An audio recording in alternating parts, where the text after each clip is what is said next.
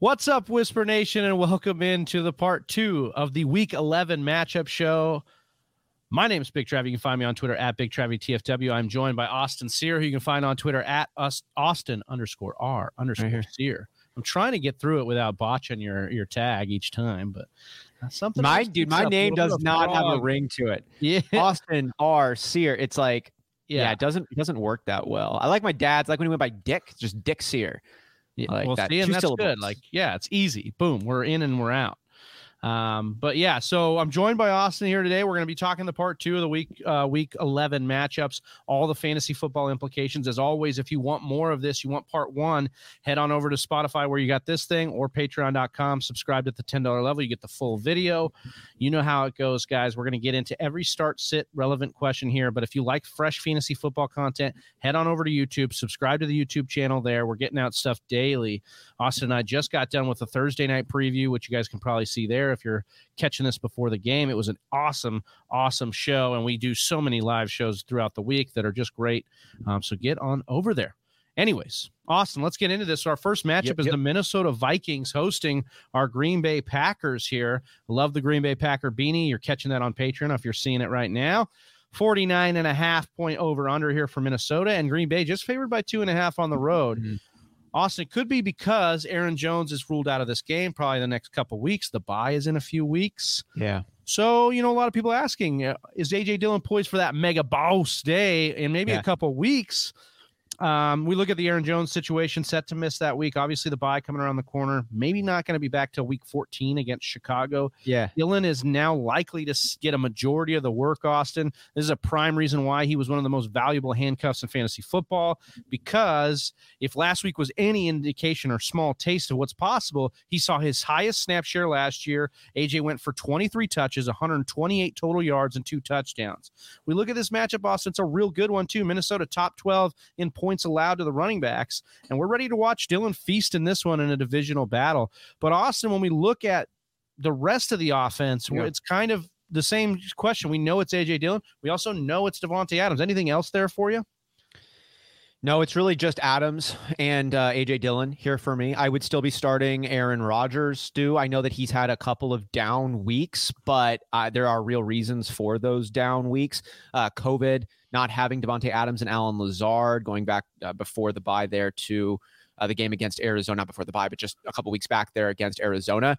So yeah, I'm still starting Aaron Rodgers. I'm starting Davante Adams. I'm starting AJ Dillon, but that's going to be it for me. Just a really quick stat here on the wide receivers. Well, all of the playmakers and their target distribution. Adams has 103 targets on the season. The number two option on the team is Aaron Jones with 48. Ooh, reminded that was 103. And then the next uh, was a running back with 48. Cobb comes in third with 32 targets on the year. So that's how uh, outside of Adams, How we're bad it is outside Adams, man. you know, and yeah, like if if if Davante Adams right was out, like we'd expect more from MVS, we'd expect more from Lazard. That hasn't been the dynamic. All if Adams has been and out, also are the two MVS out. been hurt a little bit, but I don't think he's that demanding of a player to come back in and like establish himself. But they're all here. They're all healthy. They're all good. And if that's the case, I'm loving Adams. I'm loving Dillon. I'm liking Aaron Rodgers because he is dealing with a toe and he still hasn't fully recovered from the COVID impact. So I don't love him, but this is the reigning MVP. He has been kicking ass at points during the season. Um, you know, there is a you, you always should consider who your best available start at every position. Quarterback's no exception. I just don't have a problem starting Aaron Rodgers. I'm not expecting uh, the best performance of the season this week, uh, but I think he's going to do okay. Even though last week's Seattle game was also a weird one there because of the game flow nature and how that shook out. The environment in this game looks to be a little bit better. In a dome Mhm, in a division mhm. against a division rival could be a little bit of a shootout. I like this spot for Rodgers, and i agree Yeah. with you that he's a little bit better than some of our low end qb ones we're looking at anyways. Uh, on the minnesota side of the football i want to talk a little bit about these wide receivers because we've seen an up and down performance out of Thielen in the last few weeks but i'll tell you what justin jefferson remaining a wide receiver one after two down weeks we told you to go try and buy it if it was possible uh, go buy justin jefferson. He's he had his he had his fourth double digit target game last week and therefore his fourth game over 19 PPR fantasy points. So Justin Jefferson just absolutely balling as we thought he might in this offense being the true alpha. But Thielen Yeah. hasn't been bad either in his down games. He's dipped down to P, uh, the wide receiver 16 in points per game. But he remains consistent and he's likely going to stay within his range. He's a solid must start most weeks. He's cleared seven targets, 65 yards, or a touchdown in four straight games. So Thielen's still doing what he needs to do to remain in your lineup. This is a tough test for the wide receivers. They've been, uh, you know, Green Bay been the fifth best team against wide receivers. This smells like a Dalvin Cook game, which I'll allude to, or which I'll talk about a little bit here soon. But I'm not scared off of these wide receivers. Uh, the second highest over under on the week, uh, so we really like that. What about what these wide receivers mean? You know, and obviously to Kirk Cousins, are we confident in Cousins this week in that in this nice game environment? I'm aware of it, man. I have to say, a divisional game is always one with a grain of salt that should accompany it hmm. because mm. weird stuff happens. We, you know, we talk about the back in the the Tom Brady and Bill Belichick New England days, and I remember they'd play like bottom barrel Miami, and by Miami would make it a game. You know, and they even pulled out a couple. I have some like childhood memories locked in, and it was just like these are professionals who take the game seriously and they're all really really good at it and when it's a divisional game there's a there's another element to it a lot of times I'll tell you it's just a game, and for some guys it is, but for people who are bought into the history, and a lot of the players on both of these squads have been a part of these teams for their entire careers, or the majority of them at least. Uh, weird stuff can happen. Yeah. So with that, you got to take it with a grain of salt. But you know, you look at the last two years with Kirk Cousins. And in four games, Kirk Cousins has had only one game against the Packers with more than 12 and a half points. Uh, but he did have a 20 point game in his last game against the Packers last season. Uh, the Packers defense, I think, is playing pretty well right now. And on year, they've led up the 24th fewest points to quarterbacks. Um, there are reasons, again, though, to really like this matchup, but there are also reasons here to fade on it for Kirk Cousins. Um, it would be a, am I streaming him or am I streaming somebody else kind of mm-hmm. scenario? It's not a must start. Um, it's not one, honestly, that I'm like through the moon excited about, but he certainly has stream appeal as a back end QB one this week against the Packers, Travis. Speaking of back end one, uh, back end tight end one has been mm-hmm. Tyler Conklin a little yeah. bit as a streamer here. Are we thinking that Conklin, you know, I, I, see, I hear your trepidation on Cousins, and it actually is is turning me around on this actual game for Cousins. Are you feeling that same way about Conklin? Yeah, you know, more or less. He's a streamer as well, and he maintains that streamer appeal. But we got to ground ourselves a little bit. His fantasy output last week was nice, 13 points and a, and a sizable 85% snap share.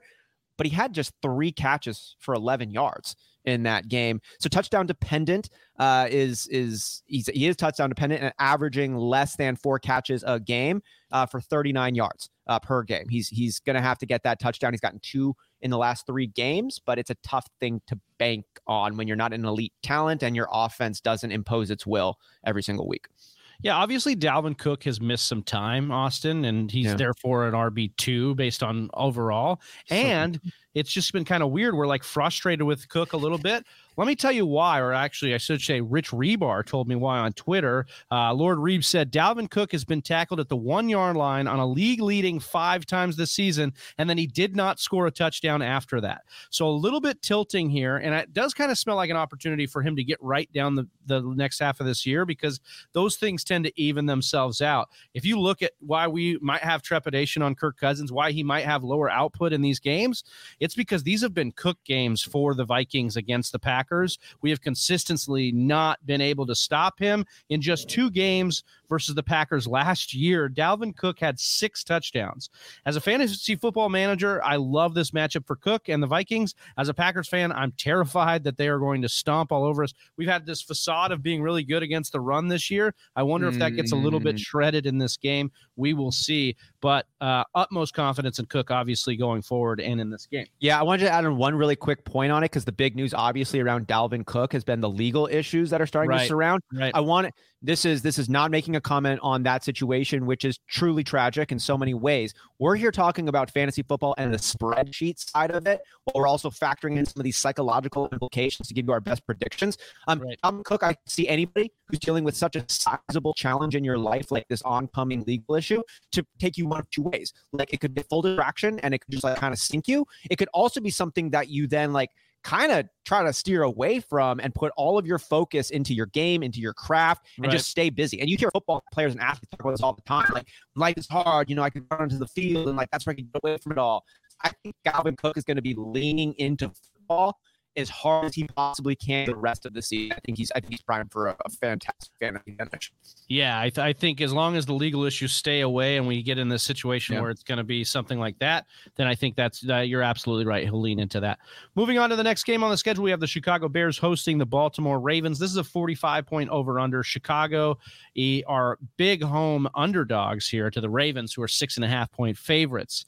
Uh, I wanted to talk first about these pass catchers, and obviously we know Mark Andrews is a top three auto start. Even in a tough matchup against Chicago, he remains in your lineup, given what his touchdown upside is, just his ability. Monitor Lamar Jackson as well, who's been at home with an illness, another illness, non COVID related. I mean, this yeah. guy gets stomach bugs and flus all the time. And you just hope that this guy's healthy and and getting what he needs to, you know, the fluids and everything he needs to do to get it right. So we don't wish anything ill will on him. But want to talk about his pass catchers right now. Rashod Bateman in specific. Uh, Bateman breakout is happening, man. We waited and we waited on this guy, and unlike some of the other guys that were in Baltimore, like I think of Breshad Perriman, he has been worth the wait. Uh, ten or more. No, just wait points. though for Breshad. My yeah, boy, he's coming waiting, up. Dude. Uh, Sammy Watkins. You know, yeah, yeah. Ten or more fantasy points in three straight games for our guy here, Bateman. Not seen fewer than six targets in in and has eight in back to back games. He's cleared 50 yards in three straight and 80 yards in two of his last three. Mm. So we really like what's uh, been shown on tape here. What's going on? So logically, we might ask: Are we concerned with Hollywood Brown? I am not because the dude is still quality balling over the same or quietly balling over the same amount of time because 12 targets in three straight and he's cleared 80 yards himself in three of his last five. He still remains a top eight option in both formats. We will need to monitor Hollywood Brown's thigh as he's missed two sessions as of this recording. But Rashod has become as a much improved version of, of the Sammy Watkins role we saw from earlier this year. Yeah. And then you look at Chicago, Austin. They're one of the teams getting absolutely torched by wide receivers. They've allowed the third most points per game with 27 and the fourth most touchdowns to the wide receiver position with 12 this year. I like both Bateman and Hollywood to get home here. And I really, really like Bateman if Marquise Brown were to sit in this oh, game. Oh, yeah. But oh, yeah. we're actually starting to see some stuff. I mean, Le'Veon Bell cut this week. Latavius Murray should come back, but right. Devonta Freeman kind of been the most usable guy for this backfield that's been really ugly all year long. Yeah, I'm really encouraged uh, by De- with Devonta Freeman moving forward and especially after the release of Le'Veon Bell. Devonta Freeman has had over 10 carries in his last two weeks, and Bell was the only other halfback involved. Uh, someone could enter the usual committee later on. You mentioned Latavius Murray. It always could be somebody else too, like Ty'Son Williams. Who are you? And then where'd you go? Uh, but at this point in time, the job looks to be Freeman's, and he hasn't been awful with the opportunities, averaging 60 yards the last two weeks with a little over 10 carries and two targets coming his way as well. Now, it is still Lamar Jackson's team, and we know the ability he has near the goal line, uh, as well as the rest of the field to rush the ball. So I'm giving Devonta Freeman the floor play flex option label, but you could do worse. Yeah, I kind of want to. I'm interested to see if Freeman, now with Murray back, can still solidify as the guy that's usable in this offense. So we'll be monitoring that closely and see what happens there. On the other side, I've been looking at our boy Justin Fields, and look, I know I've said this before, but Fields is warming up here. Fields is coming off his bye, averaging nearly 22 points before in the two weeks prior. He also has 18 carries for 108 rushing yards in those two games, and he scored as well with a nice run against the Niners. That was kind of like the mm-hmm. chef kiss of what he was able to do uh, in college. Things are warming up for Fields as the weather for Chicago go- does the opposite. I really like what we've seen here out of Fields. Baltimore quietly leaking points to the QB position over the last few weeks, and now they're top 10 in points allowed to the position with 18.9. He's on the streaming radar for me this week. Like he he's worth a stream in a lot of formats this week um, especially with the rushing floor that he's been able to mm-hmm. acquire here. But we get Monty back, Austin. We got him back last week. They had the bye. Yeah. He's fully healthy. This looks like a, a, set it and forget it with David Montgomery here. You're feeling really good about David Montgomery. What was supposed to be just a warm up game there in his return. Monty led the team with over 16 carries for 63 yards. Not bad. With another 17 through the air. Like to see it. This was before the bye. And this week, going up against Baltimore's middle of the road rush defense, I'm expecting a pretty big day out of David Montgomery, Travi. Yeah, I, I, would agree with you there. I want to talk a little bit about Darnell Mooney. We talked about Bateman's breakout happening. Mooney's trying to do a little mini breakout yeah. here. As Fields heated up, so is Mooney uh, over the last few weeks. He's got touchdowns in two of his last four, six or more targets in four of his last six, double digit fantasy points in three of his last four We are looking at Allen Robinson. He's probably not going to go here. He hasn't he hasn't practiced yet since of this recording with the hamstring. He's yet to clear 50 yards only 3 times this year and only has a touchdown in one game. A-Rob is just not happening this year, I feel like. And Mooney tends to kind of be the guy benefiting from that as the one with the somewhat chemistry with Fields. Part of Baltimore's defensive woe has been their inability to stop wide receivers at the time, nearly allowing 172 receiving yards per game to the position. I like Mooney as a flex this week and a more sure flex if Allen Robinson's miss. Uh, Allen Robinson were to miss. Moving on to the next game, Austin, we've got the Las Vegas Raiders hosting the Cincinnati Bengals in a 49 point over under. The Bengals are one point favorites on the road after the bye. This sets up to be a sneaky shootout here. I think yeah. I, I kind of like some pieces of this offense, and we won't yeah. go much further than the stars of the show, the wide receivers, it looks like for the Bengals. Obviously, Ja'Marr Chase, but Tee Higgins has been a buy low candidate in the last few yeah. weeks because of his usage. How are you seeing this wide receiver uh, room shake out for this game? Yeah, you know, we've talked about this group. I think the narrative maintains, but there's a little bit of adjustment that should be taking place. You know, so we've got three great wide receivers. And yeah, just got to give a shout out to Joe Mixon because this guy's kicking ass as well. Yeah. Uh, he's doing really good work over there. But yeah, Tee Higgins, Ja'Marr Chase, and Tyler Boyd would be those three, of course. And we've said Ja'Marr Chase is a wide receiver one, knocking on the door of elite. Tee Higgins is a wide receiver too with some upside, might be slipping a little back into the flex option with real upside there. And then Tyler Boyd is a what the heck flex type of player for me. You know, one point last week, but 14 points the week before that. Kind of needs a touchdown. He's only broken 100 yards once. He's only broken actually 75 yards one time this season. Uh, so he, he, but he always has that ability because of how this offense moves. Um, I want to give a shout out to that point you mentioned though about Tee Higgins. Mentioned him being a buy low. I think that Tee Higgins is still a buy low candidate, and I think that it could flip though this week. So if you have an opportunity to go to pick up Tee Higgins, I would try to do it. Now, here's why. This is a highly touted receiver who is now getting forgotten about a little bit because of Ja'Marr yep. Chase, yep. you know, who's taken third overall and all of the accolades and recognition that, that should come Ja'Marr Chase's way. But don't sleep on Tee Higgins. This is a six foot four second year wide receiver um, who's been playing well and has the exact same amount of red zone targets as Ja'Marr Chase. They both have 10.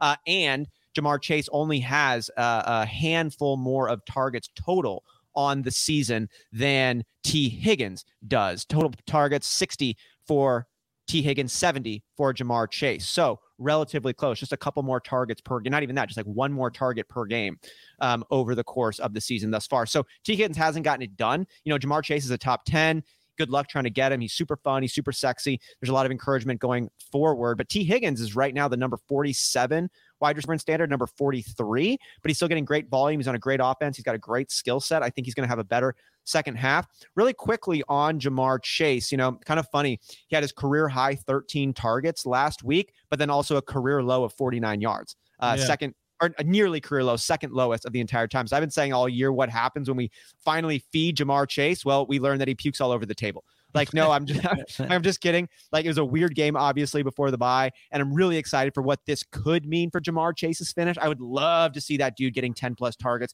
moving on just because of his big, big play make ability. Um, yeah, the Bengals are somebody that's set up a little bit weirdly. They have a rough schedule as far as a passing offense for the down the stretch here, but we know this team wants to pass and they have the weapons to do it. So it'll be interesting to see if both Higgins and Chase continue to see the volume, if both of them can maintain kind of their stature atop the wide receiver rankings going forward. Wanted to ask you quickly about uh, CJ Uzomah, who yeah. was a streaming option. It was fun while it lasted. Do we think mm-hmm. that's still a possibility here? I loved streaming him in Dynasty. He's he's I've been I've dropped him a couple weeks ago, and I'm not looking back. I'm looking elsewhere for the volume because Uzomah doesn't really have very much of it. Fun mid-season pop of a storyline, but he's averaging just 34 yards per game, including with that pop. And and there's a lot of other talented weapons on this team, and there's probably better options on your waiver wire. Yeah, I want to obviously, Austin. You mentioned Joe Mixon. I didn't mean to throw any shade at Joe Mixon, say he's not the best player on the team, but obviously, you know, Ja'Marr Chase has been really fun. Tee Higgins really fun as well. We're not talking about Mixon because if you need, uh, you know, you're putting him in your lineup, you're obviously put him in there. We are having questions about Joe Burrow, the other mm-hmm. Joe on the Bengals right now, because after five straight weeks over 20 fantasy points leading into Week Nine, Burrow reminded of reminded us of his floor against Cleveland. He was picked off twice, failed to throw a passing touchdown for the first time all season. In fact, Austin, he had posted two or more touchdowns in every game before that. So with the bad game and then all those good games before it, I kind of like Burrow in a get right environment mm-hmm. here. The over under is nearly 50 points. The Desert believes this game will be close. Raiders have given up eight touchdowns, two QBs over their last three games. And it wasn't just Mahomes five touchdowns, or I'm sorry, nine touchdowns over the last three games. And it wasn't just Mahomes five touchdowns. Daniel Jones and Jalen Hurts got home on him as well, or on the Vegas Raiders as well. So, like Burrow in this spot, I think you can have some more confidence in him. Awesome. When we move to the Raiders side of the ball, I wanted wanted to try and project Josh Jacobs here because he's sneakily been healthy over the last few. Mm-hmm. Uh, we haven't heard a lot of questions about his health lately, but uh, where are we at on his value, and especially in this game? We've got a coaching shift in Las Vegas, and we've got a culture shift possibly as well.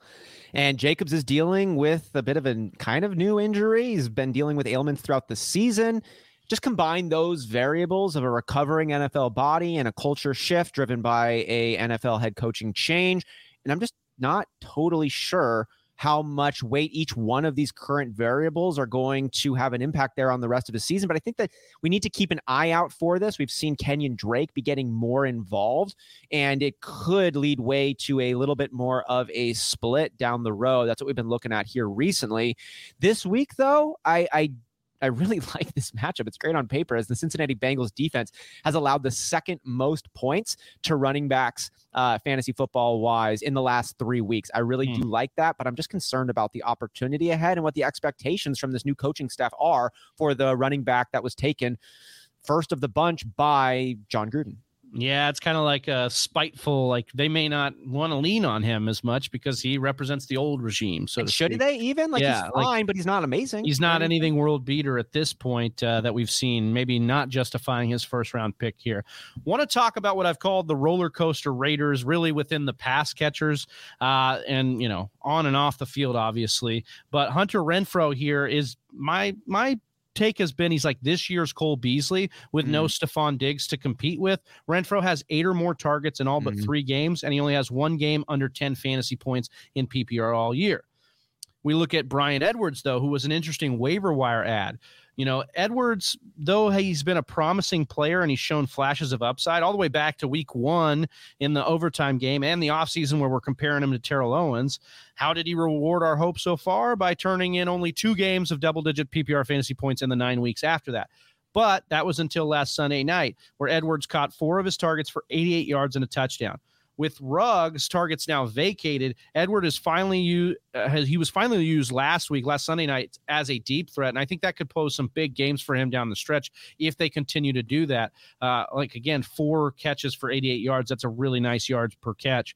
Um, we talk about Renfrow. I think he belongs in your lineup in PPR formats, usually regardless of matchup, given his production and his red zone prow- red zone prowess has actually heated up over the last few games, back to back scores. Edwards is on the what the heck flex. We talked about our different flex radar here. He's on the what the heck flex this week, given his big play upside. Again, with the up and down nature of this game, this could be like a shootout. Again, like we talked. I'm getting a lot of questions, and I'm also questioning myself, Darren Waller, because uh, I, we drafted him in the second round. He's not really returning that value so far, and we probably have to adjust our expectations, unfortunately, on Waller, given the new spread the ball, uh, focus on Renfrow offense that we've had this year. He's had more volatility, but there is hope for an actual big rest of season for Waller. He remains top five in the following categories. He's first in target share, fourth in reception, fifth in receiving yards among tight ends, third in unrealized air yards, first in deep targets, and third in red zone targets. And Austin, he's only scored two touchdowns. This smells like we talked about with Pitts, like a huge second half here yeah. for Waller. We talked about this uh, a couple years ago with Julio Jones, CMC, that trade we made uh, in League of Record where these guys didn't score a lot during the first eight weeks, and then all of a right. sudden they were scoring every week. These things tend to even out, and I think patience on Waller is the right call here. Yeah, and I don't have any concerns about Darren Waller the same way that I did for Josh Jacobs, where you had some coaching ego connected to the opportunity that that player was going to get. Like Darren Waller has been called the greatest player that Jon Gruden coached, but like it's still Derek Carr who's been throwing him the ball. Right. You know, he has to make that choice to throw him the ball. And that's what Derek Carr has done over the seasons when Darren Waller has earned this increasing reputation. And that's still the same type of connection. I agree 100% with everything that you're saying. Yeah. And a quick Not point on Carr. You brought up Carr there. He remains an up and down streamer 20 or more fantasy points in five of nine games this year, Austin, but then 14 or fewer in three games. So really, he's like that hit or miss big time for you. Last week, he nearly got all the way home against the Chiefs and actually would have gotten all the way there if Waller touchdown didn't get called back if he still managed 19 points. Now he's going to get a Cincinnati defense. It's top 15 in yards allowed to quarterback, and that happens to be the strength of Carr because he's been a compiler this year, near the top in the league in yards per game as, as a passer. It won't be as pretty, uh, but the, for the same reasons we like Burrow in this environment, I think we like Carr as well. Moving on to the next game, we have the Seattle Seahawks hosting the Arizona Cardinals and we uh, this is a 49 and a half point over under it's a two and a half point favor uh, favorite mark for the arizona cardinals. Obviously kyler murray is the question here. And i'm i'm just kind of looking at this situation. I, I, was you know assigned myself the kyler take for this matchup. I wanted to try and look up what we have. Basically return return to practice this week. But ian rapoport has said that kyler said he's close. But then rapoport reminded everybody look the bye is next week. So like we really yeah. don't know. This is a strange one. Because in the San Francisco game, Austin, we saw the Cards do their thing without him. And then in the Carolina game, we saw them miss him dearly. So the I, we talked about this on the live show too. The divisional games count for a little bit more in tiebreakers sometimes, and I'm wondering if the Cards will push him to play in this game, even though maybe they shouldn't. Maybe they should take the week off. Seattle has been a bottom 15 team. They've been a tough defense and points allowed to quarterbacks. Uh, but this is a really nice over under. If Kyler goes, I'm trusting Kyler in my lineup. And then, you know, if he doesn't go, I'm, I'm I guess I'm downgrading the pass catchers in this potential shootout here, Austin. You just kind of have to with it, especially uh, also impacting the pass catchers is going to be DeAndre Hopkins, not looking that he, likely that he's going to play, still recovering from that hamstring. Him and Kyler have been in similar situations. Yeah, if Kyler's out, that's going to have an impact on all of the pass catchers, DeAndre Hopkins included. If he's in, but Kyler is still out, Let's go with the scenario that Kyler is out and DeAndre Hopkins is out as well. The impact this would have then on the other wide receivers. For me, it's get Christian Kirk in your lineup. Kirk is the only wide receiver of the bunch that I would be actively targeting and starting. Um, Rondale Moore and AJ Green earn consideration, but they're just not leaned on enough in this offense for me to have to lean on them in my fantasy lineup. They have the upside, especially if Kyler is in, but the Cardinals don't care if they have big days. Some players are set to be, some players, some players, a, a team assigns them to be the tide. And it's like, if you rise, we rise. And I think Christian Kirk gets a little bit of that based on like sheer necessity. We saw him last week at his eight targets. Uh, I, I like the way that he would be involved in this offense. I think they would lean on him and go to him first. I, I, I expect decent days out of other pass catchers, but I wouldn't try to peg it. It'd be a what the heck flex type of a less than desperate start from Rondale Moore, AJ Green for me, and those other options. I like what you said here about like not really needing Kirk or, or any of these guys really. AJ Green really and Rondale Moore is what you said, not Kirk. Not really needing those guys to get it done. It reminds me of the old Warriors strength and numbers kind of situation yeah. where you have your main vein and Steph Curry or Kyler Murray, and then you have ancillary pieces and really good pieces in like a DeAndre Hopkins, Klay Thompson kind of situation where you're going to have to feed these guys and they'll go. But I do like Christian Kirk's outside ability here to get it done. He got it done with McCoy and with some trickeration in the San Francisco game.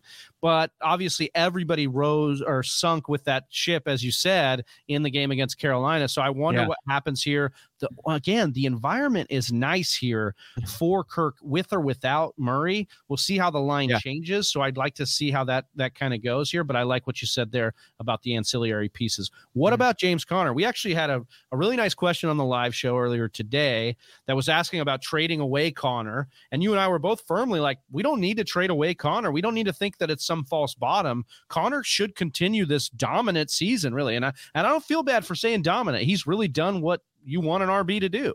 Yeah, he's done that. And I think even more pre injury to Chase Edmonds, Conner was putting up flexy numbers, uh, mm-hmm. finding the end zone and, and being involved in that over there. Uh, and, and right now, he leads the NFL with 11 rushing touchdowns plus one more through the air. Now we've got Edmonds out and with him sidelined, the, the backfield is really James Conner's, and, and I'm putting James Conner as an RB1. I feel good about that because his floor is also elevated. We saw that last week, despite only rushing for 39 yards. He scored yet another touchdown on the ground. He's really good at that, and they lean on him for that. Uh, now he's uh, he's going up against the Seattle Seahawks defense that is giving up the second most points to uh, opposing running backs. Conner will once again be in line for a big game and for his fantasy managers. I oh man, I love him in this spot. Yeah, I think this is a great spot. We've we've obviously seen Seattle get better on defense, but not in the running game. Still, there's still a sieve towards the running back. So I agree with you. I think it's a great spot for Conner and and moving forward here.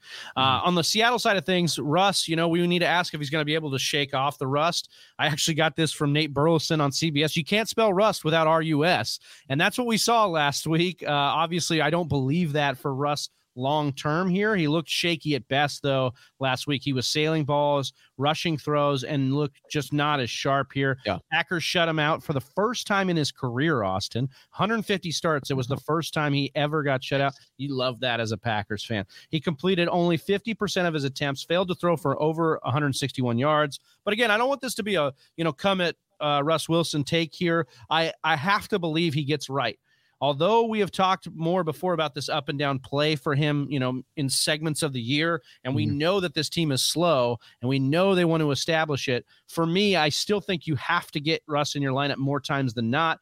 But if you have decent options like Burrow, Hurts, or a lower end QB1, I would put them in over Russ. AZ still allowing the fourth points per game, fewest to the position.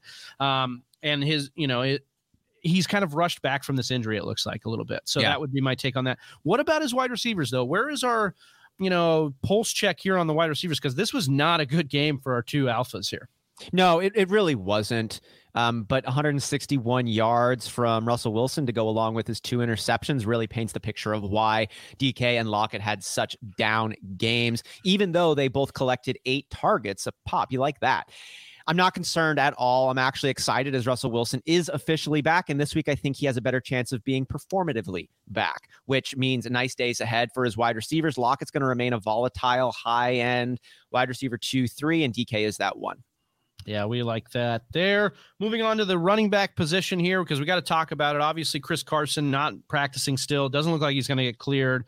Uh, this is a weird situation. I wonder why they wouldn't just shut him down for the year with this kind of neck injury, but we'll see what happens there. Alex Collins, though, been the backup, and he's seen 10 or more carries in every game since week three. He's still averaging over four yards per carry, so he's not terrible. He's been dealing with a groin injury himself, and that's going to need to be monitored. He has.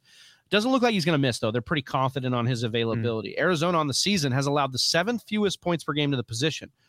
But a lot of that is because teams have been scripted out. And now that we have Kyler maybe in or out or kind of, you know, nursing the injury, you look at them as an actual rush defense, Austin, they're rated as the second worst per PFF. So we know they're attackable on the ground. It's just teams have not been able to do it based on game script. We are fresh off of an embarrassing loss from the Seattle Seahawks that they suffered mm-hmm. to Green Bay. We love talking about it. I'll talk about it all game so much, all day long. but Pete Carroll was again for the 15th, 20th straight year in the row said we need to run the ball more. And guess what? They said it again this week. And so if Seattle establishes it and sticks to that old man's wishes, I like Collins in this one as an RB2, RB3, much more confidence in Collins if Kyler sits because Seattle has a better shot of staying in the game. And, you know, Seattle, uh, you know, has a better shot of establishing the run, so to speak. So we'll move on to the Kansas City Chiefs hosting the Dallas Cowboys in probably the game I'm most excited about on the schedule. This one looks really, really good. We saw Kansas City just get right against the Vegas, and I mean get right for the first time. Five touchdowns from Mahomes. That's a get right game for this offense. We've been trying, and we'll talk about that in a second. A 55 and a half point over under Austin. Kansas City favored by two and a half at home, and then you've got Dallas as the league leader in points per game, the league leader in yards per play, which we know is a great stat for offenses. And we've got Gallup returning to the offense, which means the wide receivers are, you know, uh, just an even more of a strength for Dallas. How do you see that affecting the wide receiving corps? CeeDee Lamb, Michael, or uh, Amari Cooper, and, and then Michael Gallup. Right. So I got CeeDee Lamb locked in your lineup as a must start. I've got Cooper as a wide receiver two, three with upside, of course. And Michael Gallup is a what the heck flex.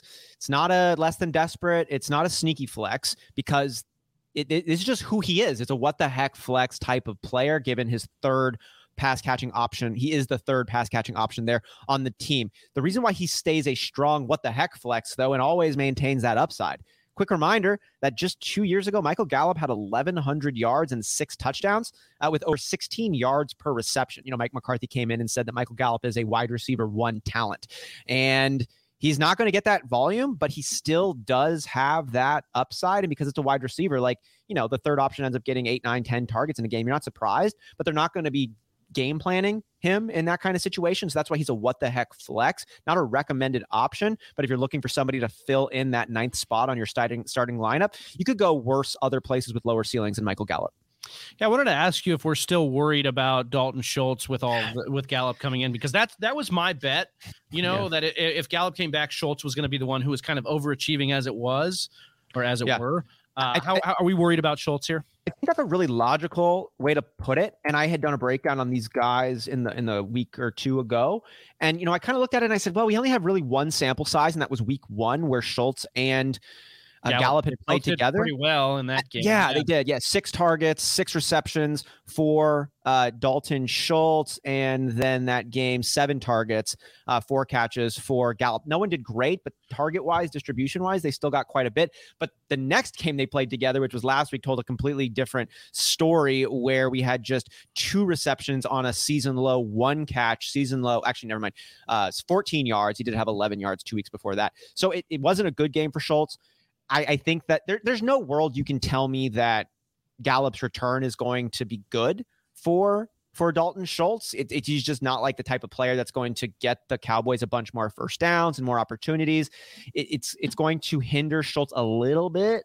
I don't think it totally erases his value, but I'd call into question the amount of value Dalton Schultz just had to begin with. He is like that middle of the road streamer with upside ish, but upside, he, he doesn't have crazy playmaking abilities. He's not like the voluminous. He's not the the funnel for the right. team. He's not like the favorite target. He's he's he's a back end tight end one streamer. That's what he is. Yeah, I yeah, and that the, we're so there's so many in that category now. So just like take your pick at the, the matchup and and play it that way. Roll the dice there. Um, the rest of the offense is obviously the big the big guys Dak Prescott Zeke. I'll start with Dak here. We got robbed of that true ceiling game we wanted last week as the Cowboys boat raced the Falcons. They got a defensive score and they pulled Dak quickly yeah. from that game. Nevertheless Dak now has 19 or more fantasy points in all but two games and he's got 26 or more fantasy points in four spots this year. So we absolutely love that he is going to eh, be able to get home and this is a ceiling game for Dak because this team will be able to push Dallas the way they need to push him for you to get that ceiling out of him. Chiefs have been second best matchup for opposing quarterbacks. Giddy up. Let's go for our Cowboys. Want to touch in on the backs really quick because this could be end up being a tough spot for Zeke. We know the Chiefs' porous D, pass D, has led to them being somewhat stout against running backs. But again, similar to the Arizona situation, mm-hmm. uh, this is a bad graded rush defense. So we know that Zeke should be able to get there if the game stays close, and I think it will look, he was deemed washed this offseason, and now he's the RB7 in points per game. He's third in red zone touches, sixth in routes run among running backs, and he's third in evaded tackles. Zeke is absolutely fine. He's paid the money to be the guy. He is the guy in here. Kansas City, again, only allowing 17 points per game to backs, but you have a but they have allowed the fifth most receiving yards to the position this year. We talked about Zeke being able to run a lot of routes among running backs. This is a good spot for him, and it's also spelling a little bit of sneaky flex appeal for Pollard. He's cleared 30 receiving yards in three games this year and just posted 56 rushing yards, or I'm sorry, receiving yards against Atlanta last week. So he's actually more of, I think he's more of a desperate flex because I do think this ends up being a little bit more of like the big, big, you know, in these games, we get our guys, our studs end up getting it done for us. Yeah. And I think that would qualify Zeke as the stud here, even though Pollard's one of the best backups in the game. Mm-hmm. On the Kansas City side of the ball, Austin, our big three got right we talked about Mahomes. He went nuclear for five touchdowns last year.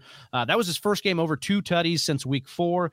Offense finally seemed to simplify. They threw the backs, they threw the tight ends, uh, they hit the big plays. They got everything done they needed to do. Chiefs offense looking you know, back to its normal form. Dallas has allowed bottom 15 production to quarterbacks, but I don't care. That's mostly due to competition. We don't really care here. We don't care about Reek or Ty or Kelce. Not saying we don't care about them. We just don't care to like to downgrade them in any way because you like breathing air in the morning. Yeah. Do you like fantasy points? Then you're starting Tyreek. You're starting Travis Kelce. Obviously, they've been unaffected. Get your popcorn ready, though. I did want to just note because Trevon Diggs will be battling up against Reek. Trevon Diggs, obviously leading the league in interceptions this year, been you know a defensive player of the year candidate. I'm really excited to see him up against Tyreek, who just continues to burn people. Fun well. game. Yeah. And then, of course, the backs. We've got to look at CEH. So, uh, obviously trying to work back from the IR. And then when they asked Andy Reid, Austin, if CH would rest another week, he's like, there's a chance we would do that. And yeah. then everybody's blowing that up like, oh, they're saying they're going to rest him. I mean, I don't know if it matters at this point for them. They are able to plug in guys when they need to uh, in this offense, but I think that was taken a little bit out of context. Let's see how the practice reports shake out yeah. for CEH. I think they want to see what's going to happen. But if he doesn't go, Darrel Williams, I mean, he's coming off his best game last week, only 11 of 43 on the ground, but Austin, nine of nine receiving, 101 Dude, yards, one. and a touchdown. Oh my God, right. And like, he, yeah, Mahomes will go to him too, yeah. down the field, close and, up, wherever. Like I said, I think we saw our get right game, and what happened? They threw the backs a ton. And yeah. if they start to do that again, I think this is a good shot for CEH when he gets back to be kind of in league winning form there. Uh, again, this offense simplified. If CEH misses, Williams is a borderline one RB one or one RB two because of the state of the running back position right now. Obviously, CPAT, who's an RB one, might not go tonight. All these different things that are going on. So I really like uh, the outlook for either back, depending on who starts. However, you know, Dallas been bottom five against the run. We don't care again in this matchup just because of the environment. All right, we're going to talk about the Sunday night football game, Austin, and it's live from Los Angeles. It's a 47 and a half point over under. The Pittsburgh Steelers traveling to LA as six point underdogs here. But if you like yeah. fresh fantasy football content, make sure you hit that subscribe button over on the YouTube channel. You like the video on your way in. And help us grow the channel as we look to get over 3,000 subscribers by the end of the year. Help us do that, Whisper Nation. Austin, mm-hmm. Najee Harris for the Pittsburgh Steelers remains to be the, the focal point of this offense, and he's in a good spot here.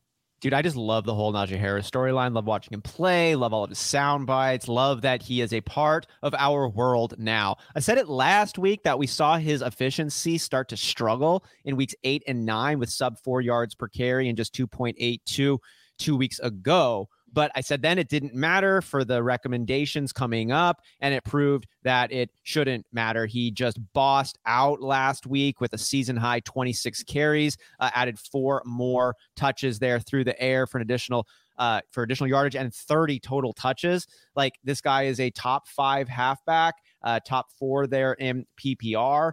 And enjoy the ride, enjoy the show. Choo choo, let's go. I love it. I absolutely love it. I wanted to talk a little bit about our other guy that we've been having a lot of fun with, Freiermuth, Pat Freiermuth, yeah. the Muth, baby. Uh, it was a rough game for the Muth last week. Uh, he saw his worst yardage output since the Juju injury. He also lost a crucial fumble in overtime. Uh, but he loose. did, yeah, ball, ball was loose. loose. Yeah, it wasn't good, dude. Uh, he did see his highest target total on the year, though. Austin yeah. nine nine targets. Uh, regardless of the QB, I'm comfortable rolling with Muth here because we might see. Uh, at, by the time you're seeing this, you'll you'll probably know, but we might see Mason Rudolph again, depending on what happens with Big Ben. But I don't care. We're rolling Muth out there. We obviously don't care about Najee Harris uh, in that situation. We're going to continue to roll him out there. Um, this is a good spot for Pat Freiermuth to shake off last week. The Chargers defense allowing the fifth most points per game to the position, so giddy up there. Austin, uh, as far as the wide receivers, I don't know if Claypool is going to make it. If he right. does make it back, we'll see. But what do you think about Ray Ray McCloud outside of Diontae? We know Diontae's their guy, but where, what about that secondary piece? Yeah, last week Ray Ray McCloud was a bit loud in the what box score name. there. I know, right? Nine catches on 12 targets, just 63 yards, but I really like that volume that was coming his way. Uh, McCloud wound up second on the team in receiving set a career high in targets, catches, and yardage. Love that. But Claypool was out. And that is going to be a major factor to monitor if you're considering Ray Ray McCloud. Um, even on this Mondo, vol- Mondo volume, just 63 yards, as mentioned. Claypool eats into that at all. And, and McCloud is off of the consideration level. Claypool is on track to come back, but you got to stay tuned. Um, McCloud would be in my flex appeal, but not if if Claypool returns at all. Would Claypool be in your flex appeal if he goes? Dude, I wanted him to so bad, yeah, and like, it, it, you know, but it's it, just not happening. He's hurt. He's banged up. Weird stuff happens. don't be surprised if you see a pop game or two from Claypool the rest of the year. But he's he's he's got a he's got big cracks in his game and his health, and you never know when you're going to fall through one of them. Absolutely. On the other side of the ball, we've got some really good wide receivers as well that we're happy about, but the mm-hmm. inconsistency has abounded for our guy, Big Mike Williams. And obviously, Keenan Allen has been the consistent one. We'll start with Keenan Allen. We obviously know we're, we're starting him, the wide receiver 14 in PPR. Allen belongs in our lineups as the most consistent piece in the Chargers offense. Despite the team's recent struggles, Allen has seen no less than 17 PPR points per game since the week seven bye. So we're really loving Allen. We look at BM, BMW. This is really Austin. This has been a microcosm of his career, right? His entire career has been this way. Flashes of brilliance, up and down output, and then him, him being injured off and on. And according to beat writer Gilbert Manzano, BMW is still dealing with knee swelling that showed up on after week four. Mm. And so this is something that could account for what has been going on with our guy okay. BMW. Since then, he has not cracked eight PPR points, and he can be faded until healthy in the tougher matchups. Now, last week we talked about this. It wasn't a tough matchup, but he dropped a touchdown. It would have made his day. You would have been happy with the outpoint output. This is not a bad matchup. And I wouldn't be benching BMW here in most formats against Pittsburgh. They've given up the sixth most touchdowns to enemy wide receivers and just over 23 points per game. So, yes, the knee swelling's there. Yes, he's going to be more inconsistent than he was to start the year, but I think we can roll him out in these in these big matchups here. Austin, what is the deal though with our guy Justin Herbert? Inconsistent, man. Number yeah. seven quarterback overall. You know, that's that's fine. Not even out of the realm of expectation. There's probably six quarterbacks that went above Justin Herbert in your draft but his big games are enormous and somewhat disguising his lower outputs. Yeah. Three three games of 35 plus points, and one of those was a 50 burger and six point passing touchdown leagues. Um, but five games under 20 points. And I don't know about you, but for a streaming quarterback, I hope my guy, I try to target a guy that I think can get me 20 points. And Justin Herbert is not a streaming quarterback. He's he's a he's a starter that you're excited about. We've said, and he's had five games thus far of under 20 points. This week, Steelers defense he's facing our middle of the road. Herbert's not a must start for me any single week, um, but he's got heavy consideration every single week. And this week, I, I'm having trouble finding a reason not to encourage starting him. I know there could be better options, and you should obviously analyze your roster every single week. Never get complacent with what you could do. I'd be giving real consideration to who I would start above Justin Herbert. There's there there could be an option, but but Justin Herbert's still a dude. He's still got huge upside, and this matchup looks pretty nice on paper. Do you have any gut takes on that one, Trevi? Yeah, this one's tough. I think it would come down to matchups, but I was just going to ask you between three guys that we're in similar boats on okay. Joe Burrow, Aaron yes. Rodgers, and Justin Herbert. And I think all three of these guys are guys with weapons on their offense, can get there and show us big games but have some consistency issues here. I think with the weather turning in Green Bay, the toe issue, and then, you know, with some of those things, and then obviously the Aaron Jones injury, that kind of uh, hurts our Aaron Rodgers outlook for the rest of season. So I guess I'm probably going with Burrow. He's shown the most consistency for the multiple touchdown games. His offense seems to be the healthiest all the way across the board, and I think he's got the better. Then I would go Herbert and then Rodgers, and I think that hurts me a little bit. But I do think Herbert's got again more weapons on the outside to get it done in these games, and more and and the, honestly more ability to want to. The the Packers are in control of a lot more games right. than these other two teams. Right. I am in lockstep with your analysis. All right, we're moving on to our final matchup of the game. It's the Monday Night Football matchup where the Tampa Bay Buccaneers are hosting the New York Football Giants in a 49 and a half point over under with the Tampa Bay Buccaneers favored by 11. But we would be in your favor, or you would be in our favor, if you hit that subscribe button over on the YouTube channel and help us grow the channel over 3,000 subscribers. Give this video a like on your way in as well. Help it get to over 100 likes as you watch this Monday Night Football breakdown. Austin, we start on the New York football Giants side of the ball. And I had to ask you again because it seems to be this wheel of health for the wide receivers with the Giants and who is going to play and if we can trust any of them. I, I can't trust any of these wide receivers, Travis, because I don't trust the New York Giants. It's right. Golladay, Shepard, Toney are all likely to play.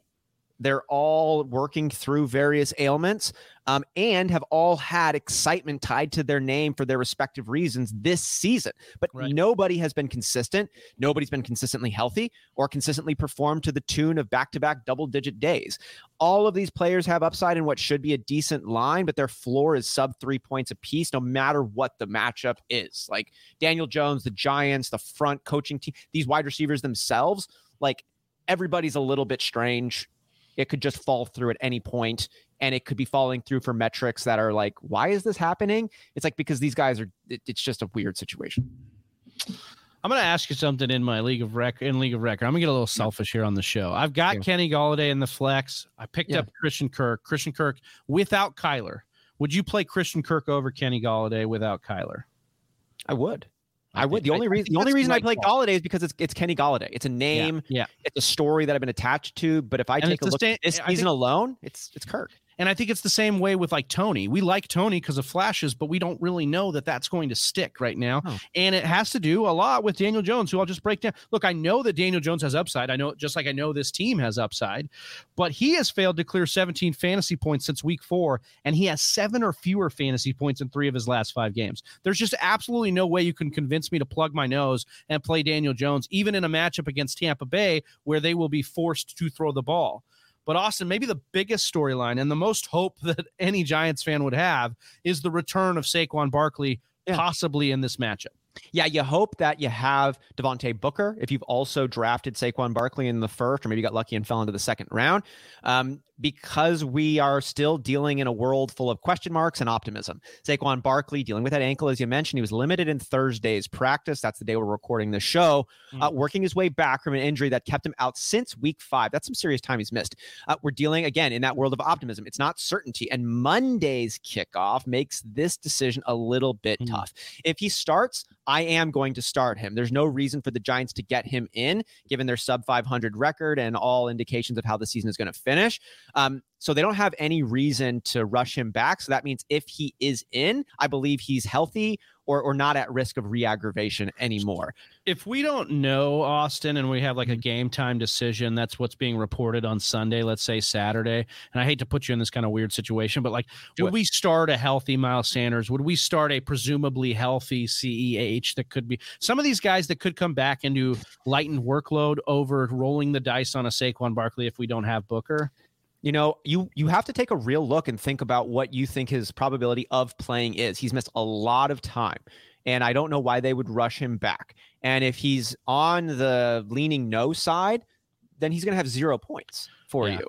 And if you don't have Booker, then your only other option on Monday would be to start a Tampa Bay running back. And you, if you don't have Leonard Fournette, maybe Ronald Jones is on the waiver, but he's not an exciting pickup, nor is Giovani Bernard. Right. So because of that, I and we if, my, if we like we knew Miles Sanders was playing, I would take the guaranteed work um, at the expense of like a presumed upside, which we're not even totally sure of what Saquon would bring to the table in his first game back. Yeah, hopefully by the time you guys see this, you've looked at the practice reports, you know where Saquon Barkley is. Uh, see or hear this, that is, you know where he is, and you know who to start uh, at that point in your weekly matchup. On the other side of the ball, we have the Tampa Bay Buccaneers, Austin, and we have Leonard Fournette in a pretty nice spot here as heavy home favorites. Mm, yeah. He's had a couple down weeks or up and down weeks, I should say. Yeah. Um, how are we feeling about uh, Lombardi Lenny here? up and down weeks for Leonard Fournette, up and down weeks for the Tampa Bay Buccaneers, just overall, right? Uh, I still believe in the talent of Leonard Fournette, and I believe in the team of Leonard Fournette, despite the down game from all parties last week. He's getting all of the groundwork. We talked about that game being a down week. Uh, he had 11 carries, not amazing, not bad though in this day and age. What you do like is though Giovani Bernard had one carry, and that's all the other carries that were totally had. And this was a world that had like when it started the season off, Leonard Fournette, Ronald Jones, and Gio were supposed to like evenly eat into this into this committee. That's not the way it works. It's Leonard Fournette's backfield, and until it evens out and changes tune, he's going to be in my lineup every single game. I don't care if they're going up against like a literal fortress it's like I love how you're like you like uh, you like the 11 carries in this in this climate or in you know in this economy. Yeah, would you take 11 carries? Yeah. I, I would take 11 carries in this. I, I I agree with you. I think Fournette is again one of these guys poised for a big second half as well because we've just seen the volume from and even in the passing game. Remember they picked up Gio right. Gio was going to be this pass catching back for them, and he ended up, you know, it ended up being Fournette this whole time. So that's the situation we're at here. All right. Uh, moving on to Tom Brady. Obviously, he's had some up and down weeks, but he still remains the QB two. And the Giants don't scare me in this one. Tom, Tom Brady's going to have really, really going to be trying to get the taste out of his mouth again. You know, after that Washington football team game, and he's playing against a team that's beat him in the Super Bowl twice. So you know Brady's going to be a little bit extra for this one. Yeah. Uh, t- I want to talk about his pass catchers here. Obviously, Gronk dealing with the back situation.